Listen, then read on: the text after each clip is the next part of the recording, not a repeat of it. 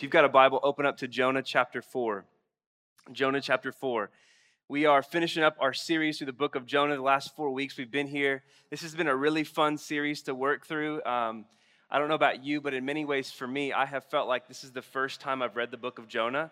Uh, I've read the book of Jonah before, but I am learning so much about God. I'm learning so much about how busted I am. I'm learning so much about how God chases me in the midst of my running around on Him. I feel like this is the first time I've ever read the book of Jonah, just the way it's been so fresh and so new. And so we are wrapping up uh, the study today. If you haven't been with us and you're just sort of jumping in today, um, be sure to go back on our website and catch these messages um, if, if today is of interest to you.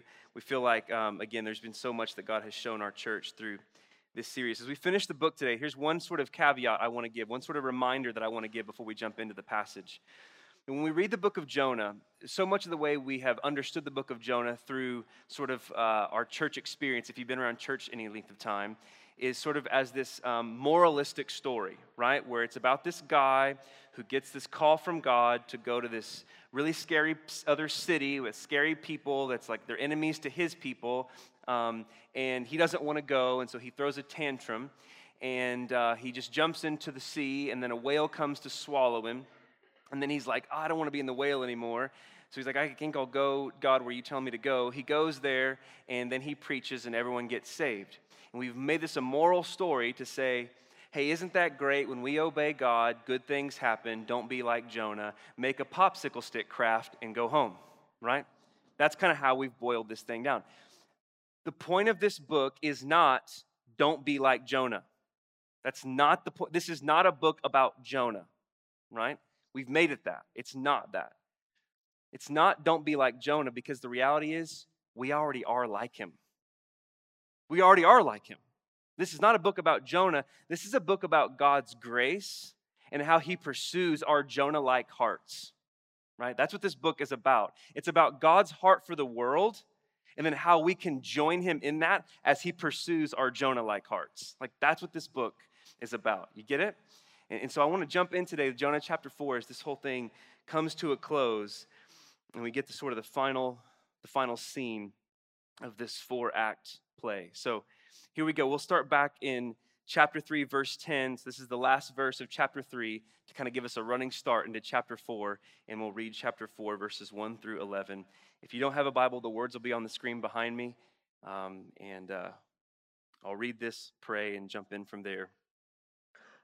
The voice of Jesus speaks to us like this When God saw what they did, how they turned from their evil way, God relented of the disaster that he had said he would do to them, and he did not do it. But it displeased Jonah exceedingly, and he was angry. And he prayed to the Lord and said, O Lord, is this not what I said when I was yet in my country? That this, that this is why I made haste to flee to Tarshish? For I knew that you are a gracious God and merciful and slow to anger. You're abounding in steadfast love and you relent from disaster. Therefore, now, O Lord, please take my life from me, for it is better for me to die than to live. And the Lord said, Do you, do you do well to be angry? And Jonah went out of the city and sat to the east of the city and made a booth for himself there. And he sat under it in the shade till he should see what should become of the city. Now the Lord God appointed a plant and made it come over Jonah, that it might be a shade over his head to save him from his discomfort. So Jonah was exceedingly glad because of the plant. But when dawn came up the next day, God appointed a worm that attacked the plant so that it withered. And when the sun rose, God appointed a scorching east wind, and the sun beat down on the head of Jonah so that he was faint. And he asked that he might die and said, It is better for me to die than to live. But God said to Jonah, Do you do well to be angry for this plant? And he said, Yes, I do well to be angry, angry enough to die. And the Lord said, You pity the plant for which you did not labor, nor did you make it grow which came into being in a night and perished in a night. And should I not pity Nineveh, that great city, which there are more than 120,000 persons, who do not know their right hand from their left, and as much cattle. Let's pray together. God, thank you for your word. God, thank you for this book. Thank you that you, you would speak to us. Thank you that we could read your word, God, with all the authority of your voice present in this room, that we could hear your voice over us and not die, not perish, but that you would give us your voice with grace. God, I pray you would shape us by your scriptures. You would hold us by your scriptures. You would enamor us by your scriptures. You would recapture and sanctify our imagination by your scriptures. And you would form us in the image of Jesus. This is your moment. This is your hour. These are your people. Have your way. We pray in Jesus' name. Amen. Well, just a few weeks ago, I found out of a great travesty. I found out of a horrific fact among my community of friends, and that there are some that I associate with as friends who have never seen the greatest TV show of all time the TV show Lost. I know some of you just judged me really hard there, right? It's the greatest TV show in my estimation of all time. It's absolutely my favorite TV. I often talk about the show Lost uh, like it's an old high school girlfriend that just messed me up so bad I can never get another relationship anymore. It is true, my wife is my witness. I have not watched another TV drama since Lost. I just can't do it. It doesn't live up to my expectations. Uh, and some of you are like, but the ending is so terrible. Shame on you. Shame on you. It's a fantastic ending. You can't make Lost play by your rules. You take it on its own terms, and it's phenomenal right? It's phenomenal. Well, I love the show Lost. And so a few weeks ago, when I found out there's some that I'm friends with that haven't seen it, well, my wife and I just said, well, Thursday night is now Lost night at the Kincer house, and we're rewatching this thing every episode, all six season, it's going down, right? So that's been happening over and over again. And I'm reminded of why I love the show so much. In the first season, one of the things I love about the show, and if you've never seen it, I'm about to spoil some things, but you should have seen it by now, right? We're going to relive 2004 all over again one of the things I love about the show is the way that the writers did the hard work of going into the backstory of these characters and showing kind of what was going on in their life before the plane crash. Spoiler alert, right? What was going on in their life before the plane crash? What was going on in their life that led them to Sydney, Australia, to board this plane to LA? What was happening in their life? How did they get to that airport? What was the backstory before the airport? What is their character? What's the narrative of their life? And then they get on the island, and it's this sort of redemption island where there's a second chance to be someone different. I, I love the narratives and the backwork of the character building that, that the writers do. Something I love about the show. And what I know about that is that's true for all of us. There's something of your own story that you see, and it's almost like it's the predated before things got really good with This Is Us. That was This Is Us before This Is Us, right? At least in my mind. I'm the TV critic today, I guess, huh? And so here's what I mean by all of that. All of us have these set of experiences. All of us have these set of preconceived ideas from different things that we've gone through, different circumstances that we've been involved with, that now play on us in a way that in the present moment we act and react because of things that have happened in our past in ways we feel like we have to protect ourselves, prove ourselves, show up and be somebody, and let everyone know. Like, there's ways in which past experiences play into our present and force us to act and react in a certain way because we either have fears, insecurities, anxieties, or we have ambition in a certain direction, right? And that's exactly what's going on in the book of Jonah in the fourth chapter today. What I mean by that is that all through this book, we've been seeing in the first three chapters the way that Jonah has been acting a fool. We've been see the ways that he's running around on God, he's refusing to obey, he's playing religious games, he's half-hearted toward people. We see the way he's acting out. But now in chapter four, what happens is God gives us the backstory, right? God pulls back the curtain and shows what's going on in Jonah's heart. What are some of his preconceived ideas? What are some of his past experiences? Who is Jonah that now shows him now in the present acting this certain way? What has happened to him that leads him now in the present to act the way he does, respond the way he has, right? That's what's happening in Jonah chapter 4. And so there's three sort of movements that are happening in this chapter. There's three questions that this, that this chapter is going to help us answer as we finish out the book. And the first is this What is Jonah's problem? Right? As we've been seeing, Jonah's got some serious problems through the first three chapters. Now we're going to figure out what the heck is Jonah's problem, right? That's, that's the first question. The second question is so, how does God deal with Jonah's problems? Like that's what we're going to see in the book is how does God deal with Jonah? How does God deal with his problems? And then the last thing I want us to see today is all the ways that makes implications for the question how does God deal with me and my problems? So, what's Jonah's problem? How does God deal with Jonah's problems? And then, what does that mean for me and the way God deals with me and my problems, right? That's going to be our structure today. So, let's get to the first one. What's Jonah's problem? So, just so that we're all on the same page and we're catch, caught up to speed on what's been happening to this point, Jonah has received a word from the Lord to go to Nineveh. We'll talk about Nineveh in a second, but those were some hated people. It was the capital of the nation of Syria. Those were hated people by the Hebrews, by the Jewish people. They were a great threat to their national safety, national security. They were a horrific, barbaric kind of people. Again, we'll talk about them in a second. God says, Go to them. Jonah says, No, I will not go to them. He goes literally the opposite geographic direction, right? He goes the opposite direction. He gets on a boat sails away. The sailors, a storm comes. They start freaking out. Jonah says, It's because of me, guys. Just throw me overboard, kill me. They do so. God relents from the storm, and then he swallows Jonah up in a fish. He's there for a few days. You know this part of the story. He prays. The, the fish vomits him out, and he says, Okay, finally I'll go to Nineveh. He goes, he pray, he goes half he goes a third of the way in, and he preaches a half-hearted sermon, and the whole city repents. Like there's a citywide revival that breaks out, right? That's what's been happening through these first three chapters. Jonah sees the citywide revival. Through the first three chapters, Jonah is the only one in this story who hasn't obeyed God. In chapter one, the wind and the waves obey God. In chapter two, the fish obeys God. In chapter 3, the entire city of Nineveh obeys God, right? Through these first three chapters, Jonah is the only one in this whole story who hasn't repented, hasn't turned from sin, right? In chapter 1, the sailors, the pagan sailors, repented and worshiped God after the seas were calmed.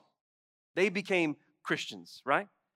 In chapter 3, right, the whole city of Nineveh repents and turns to God.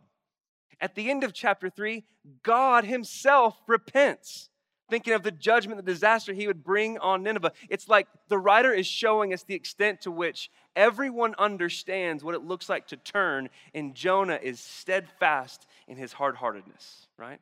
That's what's happening through the first three chapters. And this book goes forward to now tell us that Jonah is more and more growing through these first three chapters. He's growing in self righteousness and he's showing off this really gross, arrogant shade of entitlement and self importance. So look back at 3 verse 10, and I'll show you what happens here as chapter 3 comes to a close and Nineveh repents. When God saw what they did, how they turned from their evil way, it says God relented from the disaster that he would do to them, and he did not do it. Okay, so this should be the ending of the book. Like if you're if you didn't know there was a chapter 4, chapter 3 ends with this really sort of nice clean ending. It ends with a bow on top. Jonah goes in to preach, the whole city repents, God relents of the disaster and they walk forward happily ever after, right? This should be the ending. Like if this were a movie, if this were a really bizarre movie of a guy who gets swallowed up in a fish and then goes to save a city, right? This would be the ending, the, a great ending to a kind of a bizarre movie, but nonetheless we would go, gosh, that was weird. I'm glad I paid $95 to go see that movie at the theater. Uh, this is great, you know, and you'd walk away feeling good about it. No one's expecting a chapter four. Like if you didn't know there was a chapter four, get out of your church brain for a second. If you didn't know there was a chapter four, you'd go, I'm done here. But then there's a chapter four. So then you think, if there's one more verse, if there's one more verse to this, if we could add one more verse to the whole city repents, God doesn't uh, destroy them, God's for them now, God gives them favor. If there were one more verse to this, we'd expect maybe it's something like, and Jonah goes back to Jerusalem rejoicing in the salvation of the Lord. Like, that's kind of the one more verse you might expect on this, right? But that's not the one more verse we get. Look at 4, verse 1. It says, But it displeased Jonah exceedingly, and he became angry. It displeased Jonah exceedingly. The Hebrew phrase here says that he saw it as a great evil. That he saw them turning, God turning, and them going on their way with God, he saw that as a great evil. It displeased him exceedingly, and he became angry. And then it goes on, he says, he prays, O Lord, is this not what I said when I was still in my country? That I made haste to flee to Tarshish? For I knew, I know, God, I know with all my heart, you are a gracious God, you're merciful, you're slow to anger, you're abounding in steadfast love, and you relent from disaster. Therefore, now, O Lord, please take my life from me, for it is better for me to die than to live. What in the world? Like, do you feel the tension of this? It's almost like if you're reading this and if you're kind of watching this as a movie, you want to kind of pull Jonah out of the out of the out of the action for a second, have a have an aside cameo with him and go, "What's wrong with you? Like what's going on with you?" You've reached the pinnacle of what it is to be a preacher and a prophet. You show up with a really bad sermon, by the way. You don't even mention God, yet God uses your really bad sermon to change the culture and transform an entire city in a moment. There are all kinds of Christians and non Christians that would give their right hand to be a part of a city transformation like that. They would give me, they would give anything in a moment to go, I want to be a part of changing an entire city's culture for good, turning away from violence and injustice. And you do that with a really bad sermon, and then it happens, and then you walk away angry. What's wrong with you? Like, that's what all of us would want to say. Jonah hated Nineveh.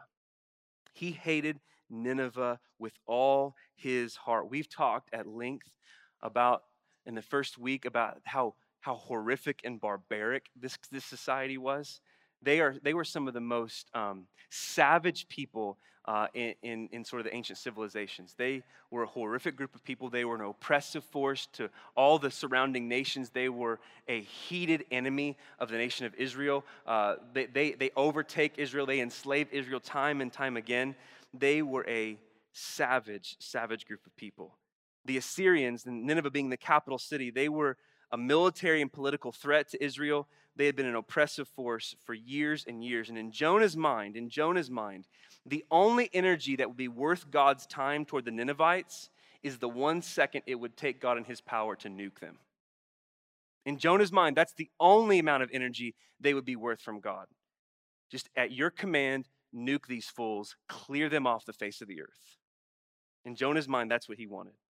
And this is why he says in verse 2 God, I know that you're, I know that you're gracious. I know that you're merciful.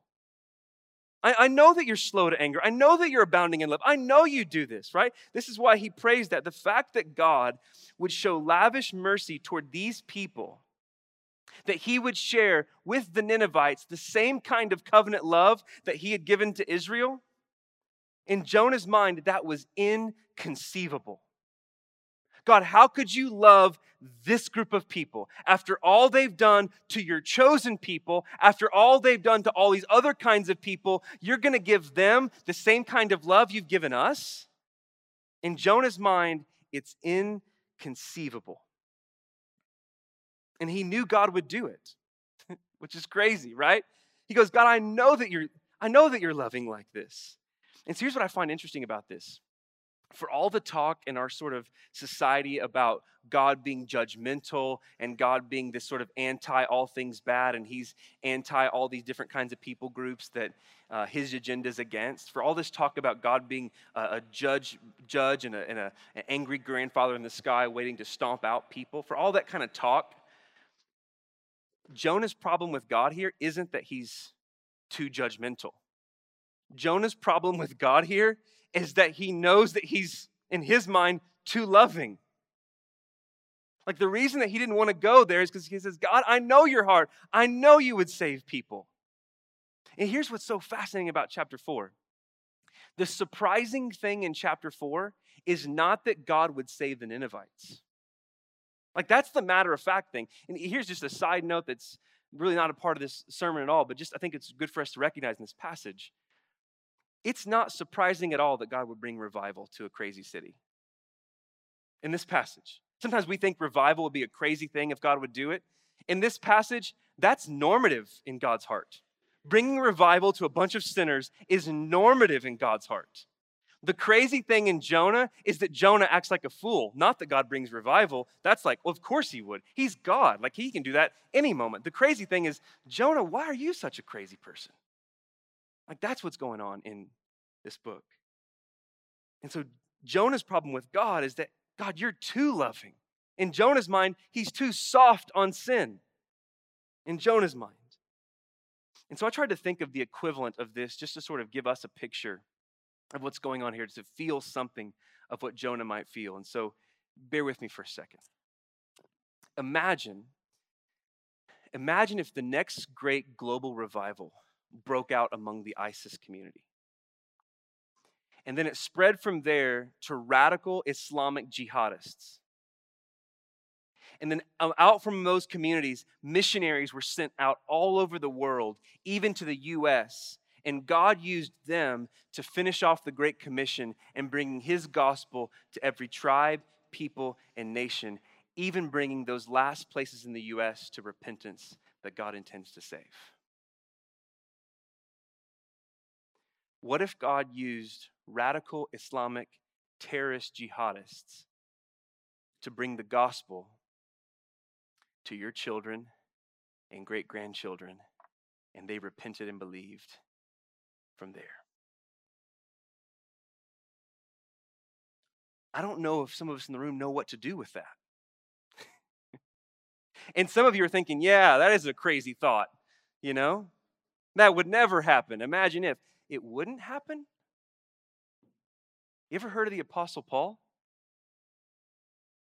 He was a serial murderer of Christians because they were Christians. Like a serial murderer of Christians, cold blooded murder, simply because they named Christ, God saves him and he becomes the greatest missionary our faith has ever seen, wrote three fourths of the New Testament. You're saying that would be a crazy. That's not a crazy thought at all. That's actually just like God to do that. And so wherever that makes you cringe, that's not God's problem. Wherever that makes me, because it makes me cringe a little bit too, that's not God's problem. Jonah hated Nineveh. He hated them. And so for Jonah, God's mercy to Nineveh caused him a sense of nationalistic shame. How could he go back to his people and report that God used him as an agent of mercy to their greatest enemy and their greatest threat to national security and national identity? In Jonah's mind, he could not go back to Jerusalem and say anything like that. He goes, I would just rather die. I would rather die. And so his solution wasn't to go back to his people. His solution, check this. This is only this. In this book, Jonah has prayed twice now. The first time, he prays a fake prayer just to get God on his side and get him out of a fish's mouth. This time, the second prayer he prays is a prayer sown out of racism and hate. And he says, God, just kill me now. Like these are the prayers from Jonah in this book, right? He would rather this happen. So here's the here's Jonah's problem. Here's the bottom line. I've said all of this to get to this point. Here's Jonah's problem. He had a divided heart. Jonah had a divided heart. He was caught in the tension of his own divided loyalties and affection. On the one hand, he has love for the true God. He says in this book, I fear the Lord, the maker of heaven and earth. I'm a Hebrew. I'm part of the people of God. He loved God. Don't get me wrong. He loved God. But he had tension on the one hand with love for God, and on the other hand, he had an equal love for his own nationalistic Jewish supremacy. And in his mind, love for God and love for country, love for his people, those two things went hand in hand until, until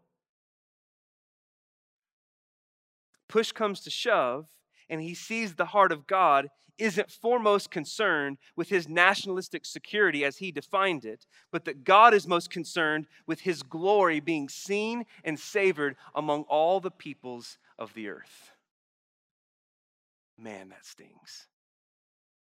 God is not foremost concerned with Jonah's sense of national security and national pride as he understands it. He's foremost concerned with his glory being known, being seen, being savored, being rejoiced in by all the peoples of the globe.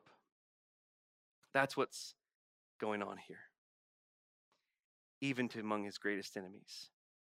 And so, in Jonah's mind, worshiping God is well and good so long as God lines up with all of Jonah's preferences and political agendas. But the second that worshiping God means choosing between God and his rival God of nationalism, he turns on the true God. He turns on the true God. Now, now pause with me for a second. Because what's really easy at this point in hearing all of this is to go, man, Jonah does have some problems, right? And we could just read this as a story. It's Old Testament. That's Old Testament stuff, right? I mean, we're, we're New Testament people. That's Old Testament stuff. So, I mean, this is just kind of suggestive. I don't really need this. It'd be easy to abstract this as Old Testament, abstract this as Jonah's problems, abstract this as a, as a story written thousands of years ago. This is not about us. But listen, to do that we would bypass the purpose of this book. Remember, Jonas, Jonah serves to us like a mirror. We are more like Jonah than we want to talk about. The reason that Jonah felt this kind of disillusionment and acted the way he had throughout this entire book, and the reason we at times feel the same in our own life with God, is because we have made room to have affections for more than one God in our heart. Jonah felt tension because he had two gods living inside of him. And the reason we feel tension at different moments in our life is because we have two gods living inside of us. On the one side, we have true love for God, and on the other side, we have love for the God of our own preferences, the God of our own agendas, and the God of our comforts. And so here's the question that's interesting that I this this this stung me this week. The question is not the question is not do we have the same problem as Jonah? That's not the question we're asking. The answer to that question is clear we do. We have the same exact problem as Jonah. The only question we ought to be asking as we read this is what's the rival God we've made room for? That's the, I mean, that's the only question. And here's what's so interesting about asking that in our church. Like, like we preach on idolatry and false gods all the time. And so some ways you're like, this sounds like the same, same sermon, just preach from a different text. Because it is. the message of our own idolatry and, and worship of false gods is literally all through the Bible. Like that's what's happening all through the Bible, and God still shows up and still chases us down. And so, here are a couple of questions to diagnose your own heart and kind of identifying your rival God. And I'll frame these in the negative because that's the context of Jonah. Here's the first one How do you respond to unanswered prayers and frustrated hopes? How do you respond to unanswered prayers and frustrated hopes? The reason I ask that question is very often our own negative emotions reveal the places that we feel our security being threatened. Negative emotions are often a trigger saying, your sense of security is being threatened. And so I feel hot about this. I feel negative about this. I feel angry about this. And so then there's the result of whatever comes later. What if you didn't get what you wanted? Or what if what you really love were taken from you? What, what area of your life would cause you to say, like Jonah, I would just rather not go on anymore? If, if God didn't give you something that you really wanted, or something that you really love was taken from you, what is that thing that would cause you to say, like Jonah, it's just not worth living anymore? Whatever that thing is, is the thing that you've made your purpose in life, even if you wouldn't say so. It's the thing that's given you a sense of meaning. You have God and you have that thing. and they're destined to be at odds at some point or other. They, they can't, you, you can't serve two masters. Jesus tells us that, right? You can't serve two masters. So here's the second question Where in your life do you consistently get the most down on yourself? In what area of your life do you consistently find yourself at a place of self pity? Where do you feel bad about yourself? Where, where, where, do you feel like you lack a sense of worth? All of us have those places. Even the most self confident person in this room has places like that where you get down on yourself, you have pity, you, see, you feel like you've got to prove something, you have a lack of worth. Whatever area drives those dark thoughts, those emotions, those fears, in that place you'll find another God that you've made room for, as though the true God isn't enough to answer those longings for you. Right? So the hard work is identify. Jonah's rival God was nationalistic security and supremacy. What is your rival God? What is the rival God in your life that even amidst all these blessings you have, you would still say, it's not worth it. I'd rather just quit now? Because we have it. But this gets us to the second point today. How does God respond to Jonah? Like, how does God deal with Jonah's problems? Here's what's interesting about the rest of this passage. Three different times in this chapter, God asks Jonah a question. Three different times in this chapter. And here's what's fascinating. These, are, these aren't the kind of questions you would think. We'd expect questions of interrogation. After Jonah's acted the way he has, we'd expect questions of interrogation. We'd expect questions of ultimatum. We'd expect uh, God to flex some sort of authoritarian role over Jonah and cause fear and threat. But that's not at all what we get. Look back at verse 4. Look at verse 4. It says this And the Lord said, Do you do well to be angry? so again, this is a question of invitation. This isn't God smiting Jonah. This isn't God giving Jonah a threat. This isn't God saying, You better straighten up or else, Jonah. He just looks at Jonah and he says, Do, do you do well to be angry? This is a question of invitation. God is pursuing Jonah. God's not putting Jonah in timeout. He's not grounding him. He's not taking privileges away from him. He's actually trying to invite him into more relationships, saying, Hey, come over here and party with me. A whole city just got saved.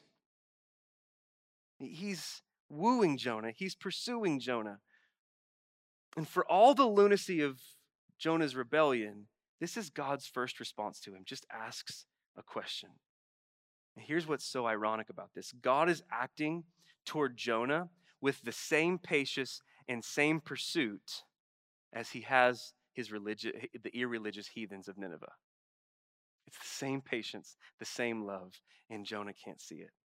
Look at verse 9, the second question. We'll pick up in verse 5, but the question's in verse 9. It says So Jonah went out of the city and sat under the east of the city and made a booth for himself. And he sat under the shade uh, until he could see what would become of the city. So he looks and he goes, Okay, they've turned, but maybe God will still judge them. That's kind of the whole idea there. I want to see this, I don't want to miss it. Verse 6. Now the Lord God appointed a plant and made it come up over Jonah that it might be shade over his head to save him from his discomfort. Look at verse 6. So Jonah was exceedingly glad because of the plant. Stop there for a second.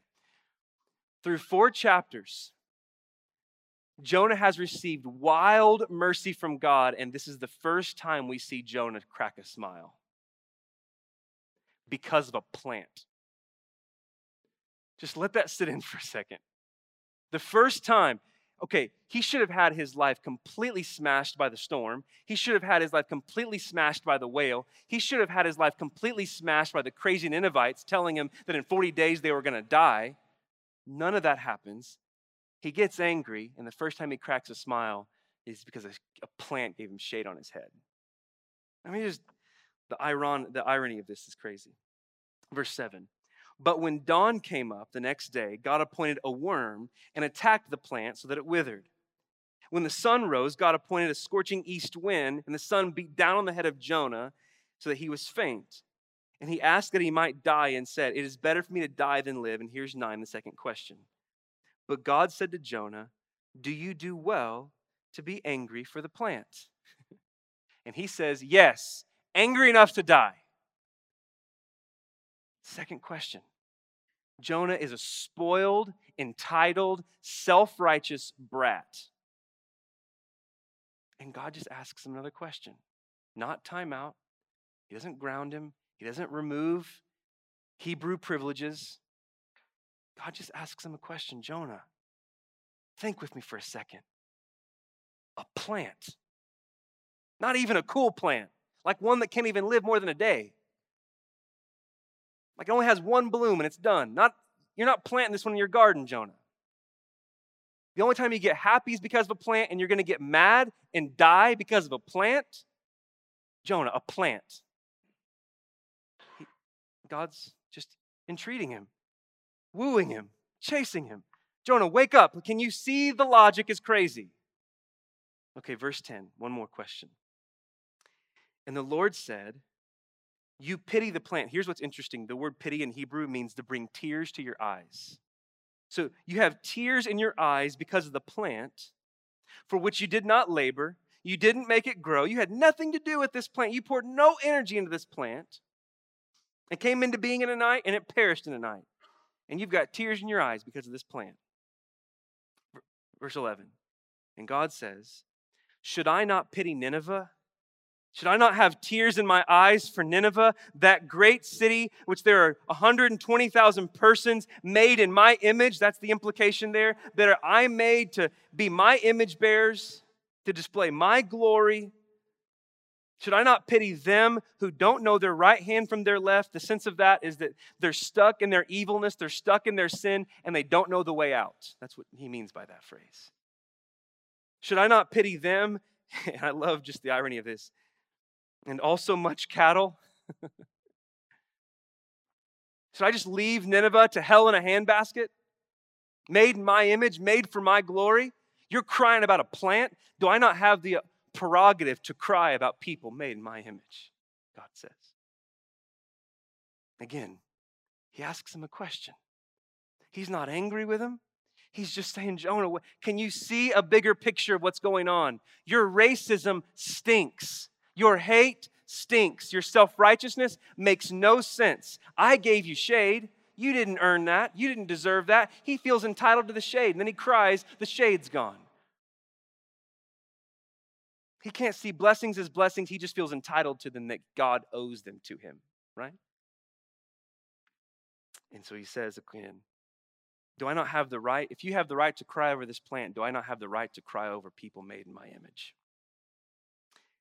So the way God deals with Jonah and his problems is he just pursues him. Now, here's where we get to the close. So then how does God deal with us and our problems? This is what I find so fascinating. This book is a problem for us in Western society. The reason that you don't like Lost is because it didn't give you the ending you wanted, right? The reason that we might have a problem with this book is it doesn't give us the ending we want. This book ends with a question. This book ends with a question. So you're kind of left going, so does, does Jonah repent? Does, does Jonah step up and roll with God? Does he finally run away forever? Choose your own adventure, right? You're not given the answer.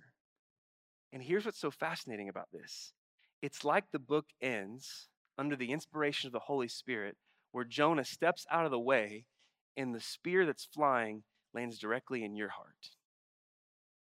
Because ultimately, this is not, this is not a question for Jonah to answer although he had to, he's responsible.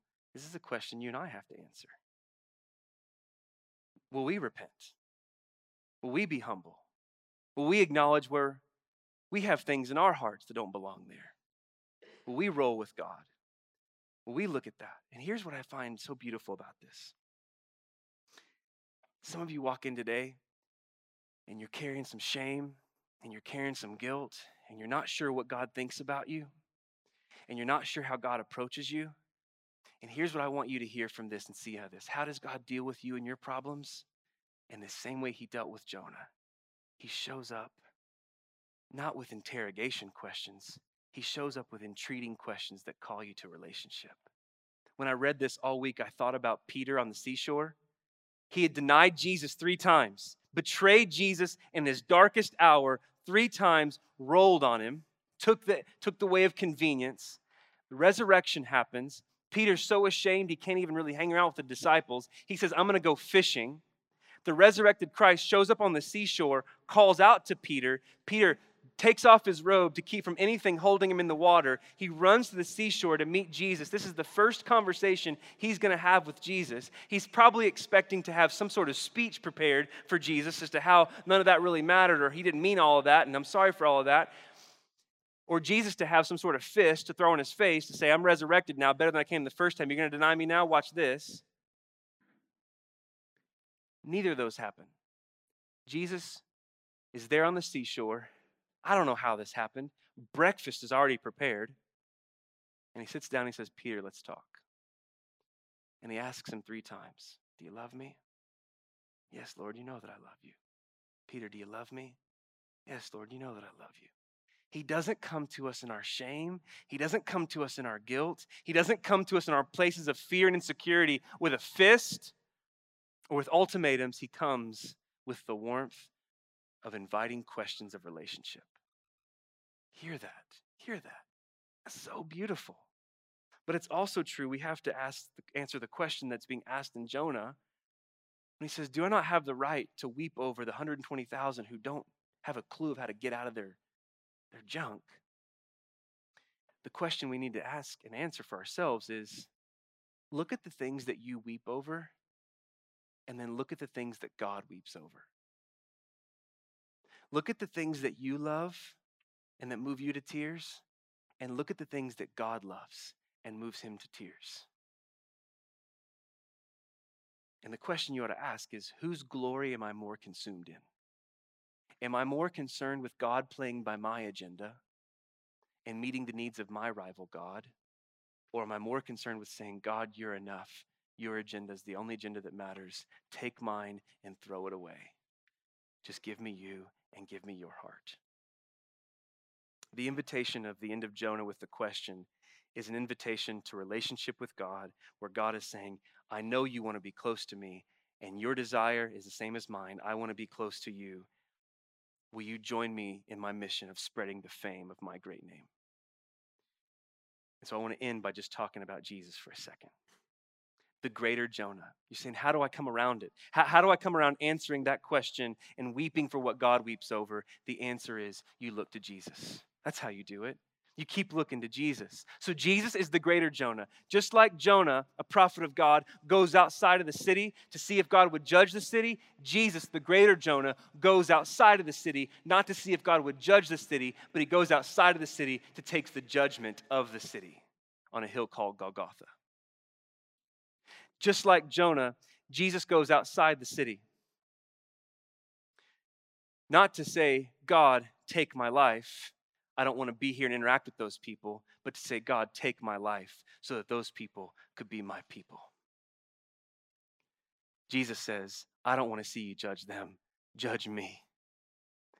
And so when you look at Jesus, you just keep looking at Jesus, his heart over time becomes your heart his heart over time woos you to respond, Yes, God, you have every prerogative to weep over the city. Now, as I look at Oklahoma City, my city, can my heart see what your heart sees? And can my heart weep like your heart weeps?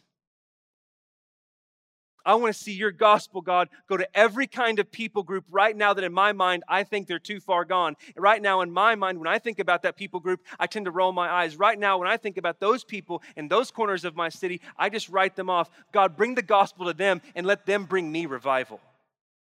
That's what's going on in this moment. Will you join me in that? Will you join me in that? Look to Jesus. One of my favorite quotes comes from this old Puritan pastor. I think it'll be on the screens. It says, For every one look at yourself, take 10 looks at Jesus. He's altogether lovely, and there will be no more room for folly, for stupid weeping over plants, no more room for the world, no more room for Satan, no more room for the flesh. For every one look at yourself, take 10 looks at him, that his heart would become ours, that we would not act like fools like Jonah. This is about God's grace, God's pursuit for the world. Will you join me?